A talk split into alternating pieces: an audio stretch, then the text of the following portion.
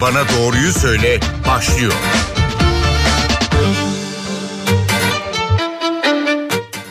NTV Radyo'dan herkese merhaba ben Aynur Altunkaş. Yeni bir Doktor Bana Doğruyu Söyle programında birlikteyiz. Bugün aslında koronavirüs başlığında geçen hafta öne çıkan birkaç konuyu konuşacaktık ama İngiltere'den bir haber geldi ve yeniden korkuya sürüklendik. Mutasyonlu virüs haberi. Habere göre SARS-CoV-2 yani pandemiye yol açan yeni tip koronavirüs İngiltere'de %70 daha hızlı yayılacak şekilde mutasyon geçirdi. Peki bu ne anlama geliyor? Bazı ülkelerde aşılanma başlamışken e, bu kişiler boşuna mı aşı oldu? Artık yeni bir aşı mı geliştirmek lazım? Mevcut tedbirler yetersiz mi gibi birçok e, konuyu konuşacağız bugün. Enfeksiyon hastalıkları uzmanı Klinik Derneği Yönetim Kurulu üyesi Profesör Doktor Bülent Ertuğrul canlı yayında konuğumuz. Sayın Ertuğrul hoş geldiniz yayınımıza. Hoş bulduk. İyi yayınlar Aynur Hanım.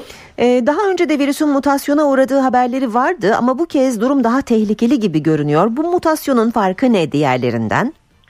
Şimdi bugüne kadar e, oluşan mutasyonlar e, virüsün davranışında hastalık oluşturma potansiyelinde veya bağlanma hızının artışına yönelik e, bir değişime uğratmadı virüsü.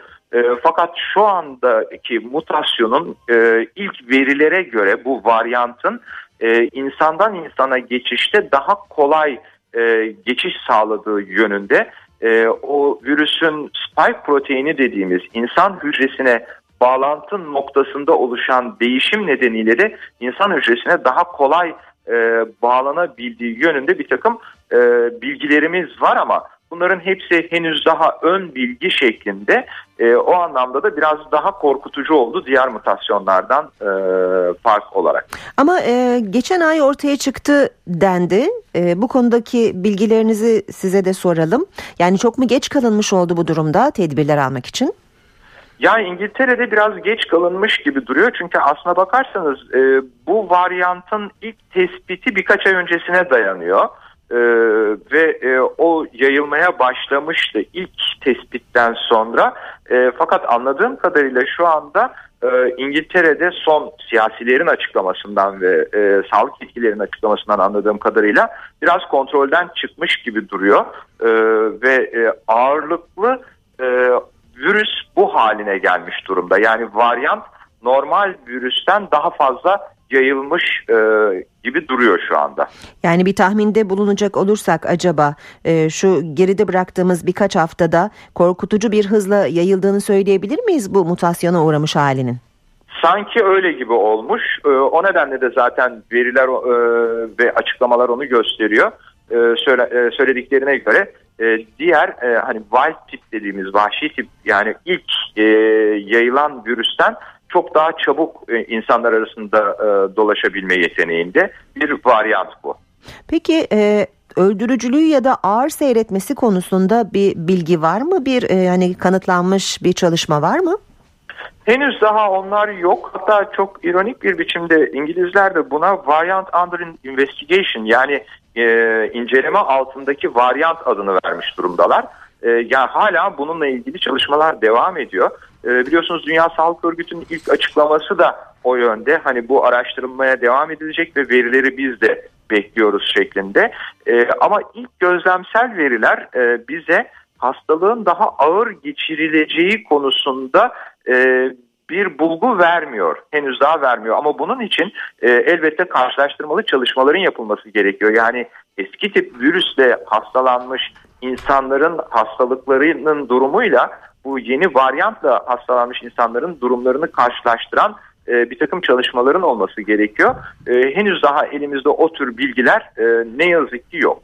Tabii şimdi herkesin merak ettiği konu bu yeni bir virüs mü? Hani basitçe soralım. Yeni bir virüs mü? Yeni bir salgına mı yol açar? Hatta yeni bir pandemiye de yol açabilir mi? Bu konuda ne söylersiniz? Bu yeni bir virüs değil. Bu e, eski virüsümüzün yani SARS-CoV-2'nin bir varyantı. E, yeni virüs olabilmesi için e, genetik yapısında çok büyük bir değişikliğe ve ciddi davranışsal değişikliğe yol açacak değişik e, olması gerekir, değişikliğin olması gerekir. E, ama e, şu anda gördüğümüz e, bir varyant sadece o mutasyonların e, belki de birkaç mutasyonun birikmesinden oluşan bir protein yapı değişikliği ama e, yeni virüs olarak adlandıramayız henüz bunu. O nedenle de bunun bir pandemiye yol açacağı konusunda da bir şey söyleyemeyiz. Çünkü zaten bu virüste bir pandeminin içindeyiz. Hı. Peki tabii şu soru da akla geliyor. Neden virüs mutasyona uğrar? Ee, şimdi bu virüsler RNA virüsleri ve RNA virüsleri e, evrimsel olarak çok fazla çoğaldıklarından ve kendilerini tamir edebilme yetenekleri de olmadığından dolayı çok sık o e, RNA genetik dizilimi içerisinde çoğalırken hata yapmaya eğilimlidirler. Yani bazı e, yapılarının değişmesi e, oluşur. E, örneğin bu DNA virüslerinde veya DNA'ya sahip organizmalarda e, bu kadar kolay değildir. Çünkü DNA'lar genellikle kendi hatalarını onarabilme yeteneğine sahiptir. Bununla ilgili enzimler üretirler ama RNA'da bu yoktur. Fakat bu e, SARS-CoV-2'de bir özellik var. Aslına bakarsanız bazı hatalarını e, kendinin onarabileceği enzimler e, üretiyor. Birkaç enzim üretiyor. E, ancak yeterli değil. RNA virüslerinde bu e, onarma işlemi yeterli değil. Bu nedenle de çok sık olarak mutasyona uğruyorlar. Değişime uğruyorlar çok sık olarak. E, bu zaten hani doğanın bir kuralı. E, tüm organizmalar, tüm genetik yapılar çoğalma sırasında e, belirli mutasyonlara uğrarlar. E, bu mutasyonlar bir biriktikten sonra bazen değişik türlerin, değişik sınıfların çıkmasına yol açar. Peki bu arada tabii dinleyenlerimizin de size soruları olabilir. WhatsApp hattımızı e, verelim 0530 010 22 22 0530 010 22 22. Bugün enfeksiyon hastalıkları uzmanı Klinik Derneği Yönetim Kurulu üyesi Profesör Doktor Bülent Ertuğrul'la konuşuyoruz. Hem Covid-19'u hem de bu mutasyona uğramış halini e, konuşmaya çalışıyoruz. Ee, aşılara gelelim Sayın Ertuğrul. Şimdi e, Amerika'da aşılanma başladı, İngiltere'de başladı. Avrupa acil onay bekliyor. Tam e, hadi inşallah e, bu pandeminin de sonu geldi derken karşımıza bu mutasyon işi çıktı. Şimdi bu aşı çalışmaları birdenbire e, istekteye mi uğradı? Yani artık gereksiz mi şu mevcut aşılar? Yeni bir aşı çalışmasına gerek var mı? E, şu anki verilerimiz aşı çalışmalarının sekteye uğramadığı yönünde. Çünkü virüsün spike dediğimiz o taç yapısında hani bağlantı kuran yapısında bir ufak değişiklikten bahsediyoruz. E, virüs bu sayede belki e, vücuttaki e, bağlantı noktasına yani e, kilide çok daha rahat bağlanabilecek e, daha iyi bir anahtara sahip olmuş durumda ama şimdi o proteinin yapısına yönelik e, birçok antikor üretiyor vücudumuz ve e, bizim e, olacağımız aşılar da bu antikorları e, ürettirebilme yeteneğine sahip aşılar e, ki ben inaktive virüs aşıları için aslına bakarsanız böyle bir riskin olduğunu da düşünmüyorum. Çünkü inaktive virüs aşıları e, virüsün sadece bu spike'ına yönelik antikor değil, virüsün başka başka partiküllerine yönelik de başka proteinlere yönelik de antikor üretilmesini sağlıyor. E, o anlamda e, inaktive virüs aşıları açısından çok büyük bir sorun olacağını düşünmüyorum. Bir tek bu messenger RNA aşıları direkt spike'a yönelik antikor ürettirdiğinden dolayı e, sorun olabilirmiş şüphesi vardı. Ama şunu biliyoruz e, sadece küçük bir noktada bir mutasyon var ve e, bu aşıların etkinliğinin ortadan kalkabilmesi için daha büyük değişimlere ve bir mutasyon birikimine gereksinimimiz var. Yani üst üste birçok değişim olacak ki o protein yapı tamamıyla farklılaşacak ve bu sayede de bizim e, aşımız etkinliğini bitirecek. Şu anda böyle bir tehlikenin olduğunu düşünmüyorum. E, bir dinleyicimizin sorusunu hemen ileteyim size. Aşılama ne zaman başlayabilir, koruması kaç aydır e, diye sorar. Bu soruya yanıt verelim sonra bu yeni tip, e, yeni mutasyonla ilgili sorularım devam edecek. E, şimdi aşılama e, biliyorsunuz Sağlık Bakanlığı'nın yayınlamış olduğu e, kurallar e, doğrultusunda ulaşacak olacak ve ilk aşılamanın ben Ocak ayı içerisinde başlamasını umuyorum. Sağlık çalışanlarından başlamak üzere e, ve aynı zamanda en ciddi risk altındaki grupta aşılama yapılacak. Sonra da peyderpey diğer gruplara doğru geçecek. Büyük olasılıkla Ocak ayı içerisinde başlayıp çünkü bakanlık gelen aşıların toksikoloji çalışmalarını ve diğer çalışmalarını yapmadan e, bu aşılamaları başlatmayacağını belirtmişti. E, bunlar da bir zaman alacağından dolayı Ocak ayı içerisinde başlayabilir diye düşünüyorum. Tamam bu önemli sorudan sonra bir başka önemli soruyu aktarayım bir dinleyicimizin sorusu. Ee, bu virüs neden sadece İngiltere'de mutasyona uğradı diğer ülkelerde bu durum kendiliğinden oluşabilir mi derler. Ee, bu tamamen bence rastlantısal aslına bakarsanız virüs sürekli mutasyona uğruyor. Örneğin Türkiye'de de e, bu konuda yapılan çalışmalar araştırmalar var. Yani e, virüs birçok ülkede insanlar arasında yayıldıkça ne kadar çok insana yayılıp ne kadar çok fazla çoğalırsa e, mutasyona uğrayabilme olasılığı da o kadar artıyor. E, bu anlamda da İngiltere'de olması e, İngiltere'de bu tür bir mutasyonun olması rastlantısal. Örneğin bu Türkiye'de de olabilirdi. Hı hı. E, Amerika Birleşik Devletleri'de de olabilirdi. Herhangi bir yerde de olabilirdi. Yani bunun coğrafyayla bir ilgisi yok. Evet, evet. Coğrafyayla ilgisi yok. Ee, virüs tamamen rastlantısal. Hani mutasyonlar ve evrimsel gelişim tamamen rastlantısal bir biçimde devam eder. Ee, bu e, bugün için İngiltere'de oldu ama yarın e, başka bir ülkede olmayacağı veya başka bir coğrafyada olmayacağı anlamına gelmiyor. Ee, yine devam edeceğim e, bu yeni tip e, mutasyonla ilgili soruyu ama az önceki dinleyicimizin e, sorusuna verdiğimiz cevap yarım kalmış. E, aşılamanın koruması kaç aydır? E, bu cevabı alamamışız. E, Sayın Ertuğrul tekrar ee, soralım. E, evet kusura bakmayın e, hemen söyleyelim o zaman. E, şimdi aşılamayla ilgili koruma süresi değişken e, olmakla beraber şu anda öngörümüz 6 ayla 1 yıl arasında. Yani e, ama bunun için e, bu aşılamadan sonraki çalışmaların tamamlanması gerekiyor. E, yani henüz elimizde kesin bir verimiz yok. E, biliyorsunuz bu 8-10 aylık kısa bir süre içerisinde bu aşı çalışmaları e, tamamlandı. E, ama faz 3 çalışmaları henüz daha tamamlanmadı. Faz 3 çalışmaları da devam edecek zaten.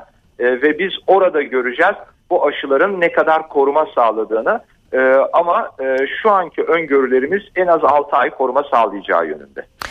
Peki birkaç tane aşıdan söz ediyoruz. Ee, eğer imkan olursa e, bir kişi birden fazla e, aşıyı deneyebilir mi? Yani birinden e, belli bir süre korunduğumuzu düşünüyoruz diyelim ki. O sürenin sonunda tekrar ama farklı bir aşıyı olmak istersek ne olacak?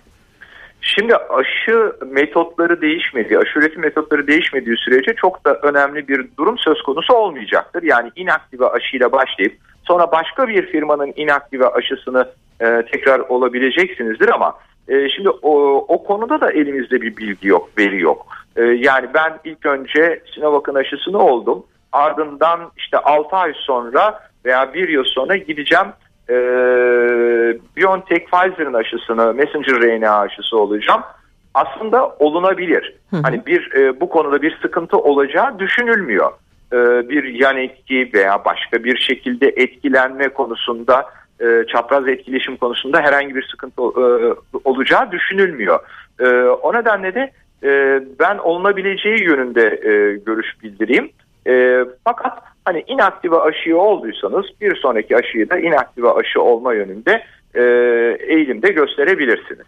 Peki şimdi virüsün mutasyona uğramış haliyle mevcutta e, yapılan testler etkilenir mi? Test sonuçları yanıltıcı olabilir mi bu yeni şekliyle? Hayır çünkü biz virüsün e, RNA yapılarını PCR'da PCR dediğimiz testte e, bulmaya çalışıp e, eğer varsa pozitif diyoruz. E, virüsün RNA'sında çok büyük değişiklikler olmadığı ve bizim teste baktığımız part, e, bölümlere ait değişimler olmadığı sürece e, bir tanı kaçağından bahsedemeyiz. E, o nedenle de e, testler etkilenmeyecektir. Hı hı. Şimdi okullarda tabii uzaktan eğitim devam etmekte. Ee, üniversitelerde açılamadı. Bir dinleyicimiz e, sorar, e, daha doğrusu tahmininizi öğrenmek ister. Eğer aşı yayılımın önüne geçerse üniversiteler en erken ne zaman açılabilir diye sizin tahmininizi soruyor. Şimdi bir hekim olarak bunu söylediğim zaman çok e, tepki aldığımı, eleştiri aldığımı biliyorum ama ben bu senenin ne yazık ki bir kayıp yıl olması gerektiğini düşünüyorum.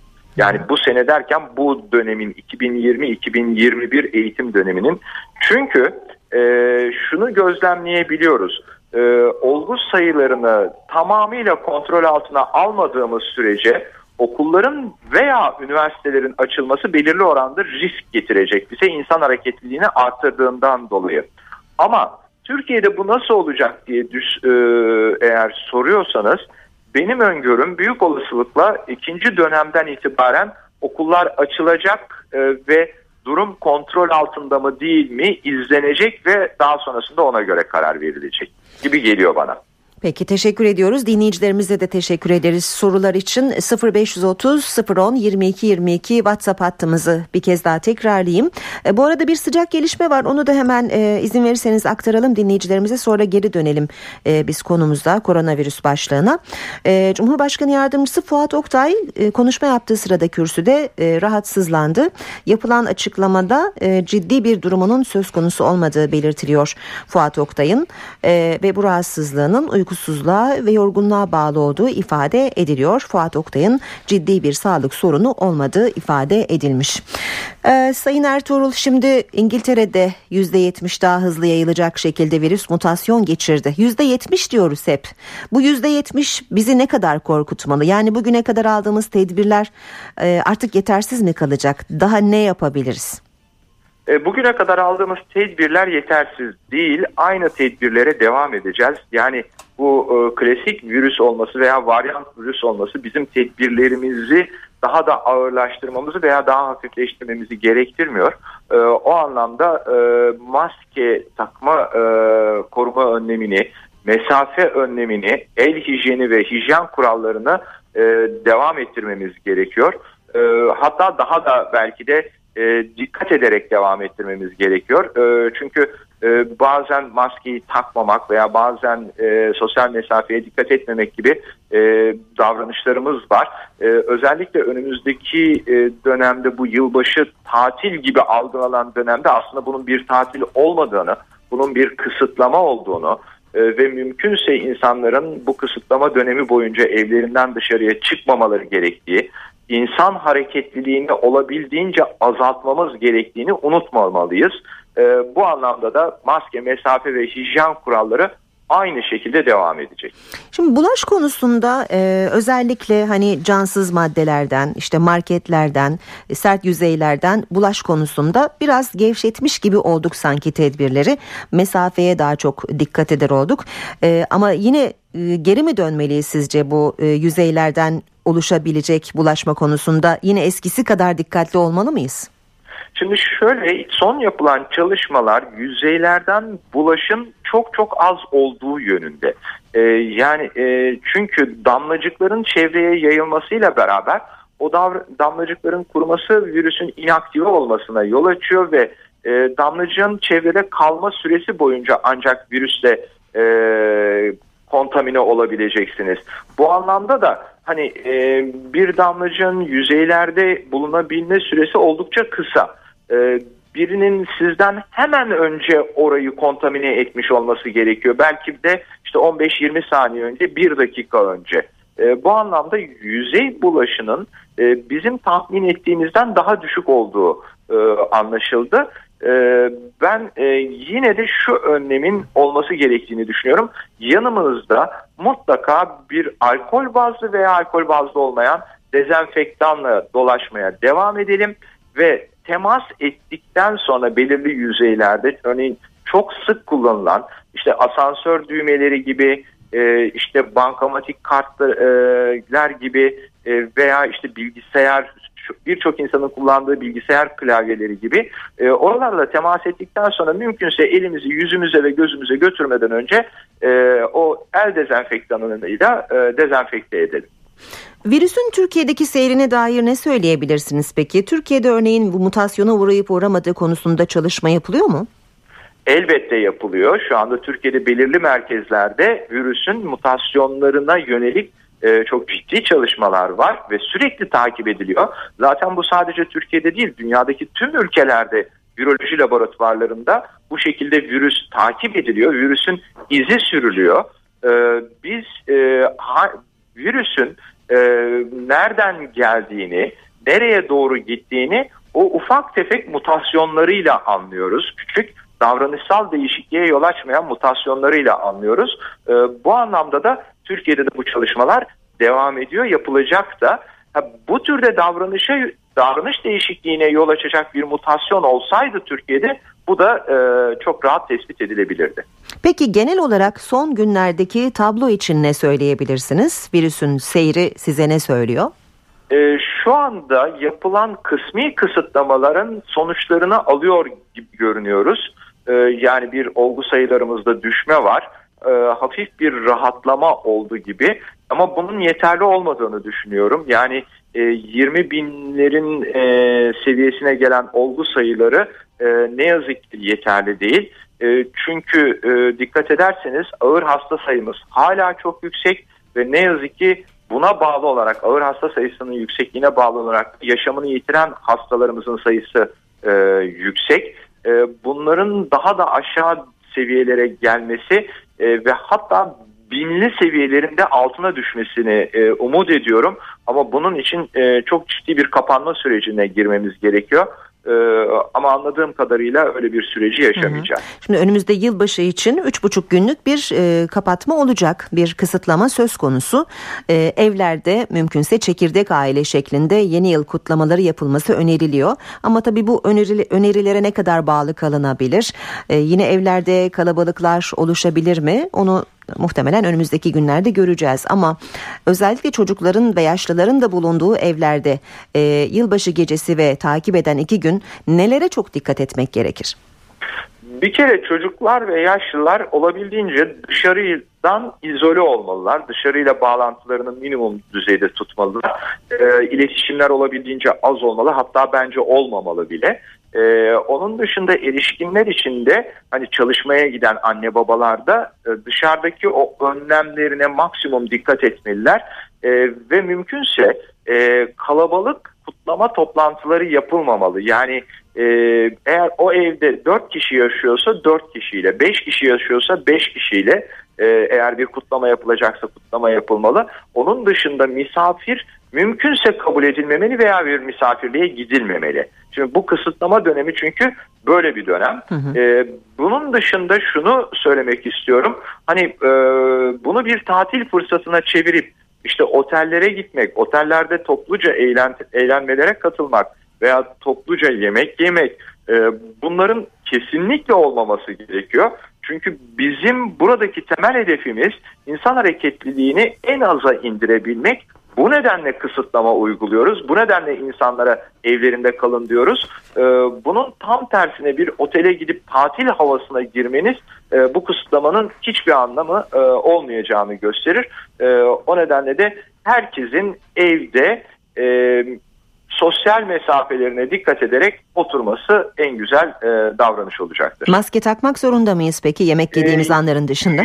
Yok hayır yani e, eğer o çekirdek aile yapısı içerisinde gün boyu hep birlikteyseniz elbette maske takmanız gerekmeyecektir.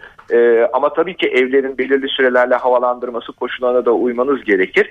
Ee, burada en önemli konu e, dışarıda çalışan anne baba veya kimler çalışıyorsa onların evin içine girdikleri andan itibaren riskin ne kadar olacağına yönelik ama onlar da sürekli aynı kişilerle temas ediyorsa evin içerisinde de e, zaten o risk de e, en aza inecektir. E, kendileri dışarıda dikkat ediyorlarsa e, şu ana kadar almış olduğumuz kurallara aynen uyarak evin içerisinde de davranmak e, bence bir risk oluşturmaz. Peki yine bir dinleyicimizin sorusunu aktarayım size mutasyona uğraması konusunda virüsün. Ee, Şirketler de e, aşılar konusunda e, yeni ver, versiyonlar geliştirecekler mi? Şu anda mevcut e, aşıların yanı sıra e, bundan sonra yapacakları çalışmalarda aşılar değişecek mi? Değiştirmek zorundalar mı? Ee, şu anda öyle bir değişim yapmak zorunda değiller. Biraz önce de onu açıklamıştık. Ee, aşının özellikle messenger RNA aşılarının etkinliğinin yitebilmesi için virüsün o protein yapısında çok büyük değişimin olması gerekiyor ki şu anki varyant e, öyle büyük bir değişimi göstermiyor. İlk verilerimiz o yönde onu söyleyeyim. İlk hı hı. verilerimiz e, o yönde. O nedenle de e, böyle bir değişime e, büyük olasılıkla gitmeyecektir şirketlerde. Şimdi e, geçenlerde İsveç'te kral e, bir açıklama yaparak bu konuda başarısız olduk dedi. Bahsettiği de toplum bağışıklığı konusuydu. Şimdi hepimiz artık çok iyi öğrendik. İsveç'in e, koronavirüsle mücadelesi başarısız oldu. Çünkü hiçbir önlem almadılar salgının başında. E, toplum bağışıklığı ile biz bunu yeneriz dediler ama hiç de öyle olmadı. Ee, %70 toplum bağışıklanırsa virüs biter e, gibi bir e, açıklama var. Bu %70 bağışıklık ne demek Sayın Ertuğrul? Yani toplumun %70'i koronavirüsle temas ederse bir şekilde enfekte olursa geri kalan %30 için hiçbir tehlike söz konusu değil demek midir? Hayır tabii ki öyle demek değildir. Sadece biz şunu söylemeye çalışıyoruz. %70 bir epidemiyolojik veridir. İstatistiksel epidemiyolojik veridir. Ee, yani toplumun %70'inin bağışık olması durumunda bu durum bir salgın hastalık olmaktan çıkar. Ee, ama geri kalan bağışık olmayan %30 için hastalığa yakalanma riski her zaman vardır ve onların içerisinde risk grubunda olanlar için de hastalığı ağır geçirme hatta yaşamını yitirme riski de vardır. Ki zaten şu şekilde artık kabul etmemiz gerekiyor. Covid-19 diye bir infeksiyöz hastalığımız artık var. İnsanoğlunun böyle bir hastalığı var. Diğer infeksiyöz hastalıklar gibi e, ve biz bununla yaşayacağız. E, ve her dönem aynı grip gibi, influenza gibi, aynı diğer işte tonsillofarenjit dediğimiz bademcik iltihapları gibi, sinüzit gibi, akciğer enfeksiyonları, diğer akciğer enfeksiyonları gibi bir infeksiyonumuz oldu. Bunu da geçireceğiz. Top %70 bağışıklık sadece bunun salgın olma durumunu kontrol altına alacak. Hı hı. Ama e, yine bu hastalar hastanelere bir şekilde başvuracak. Hastalık yok olmayacak yani. Evet, evet Hı-hı. hastalık yok olmayacak. Sayın Ertuğrul çok teşekkür ederiz yayınımıza katıldığınız için, verdiğiniz değerli bilgiler için. Ben de çok teşekkür ederim. İyi yayınlar Aynur Hanım. Sağ olun. Dinleyenlerimize de sorularıyla katkı verdikleri için teşekkür edelim. Ben Aynur Altunkaş. Yeniden buluşmak üzere. Hoşçakalın.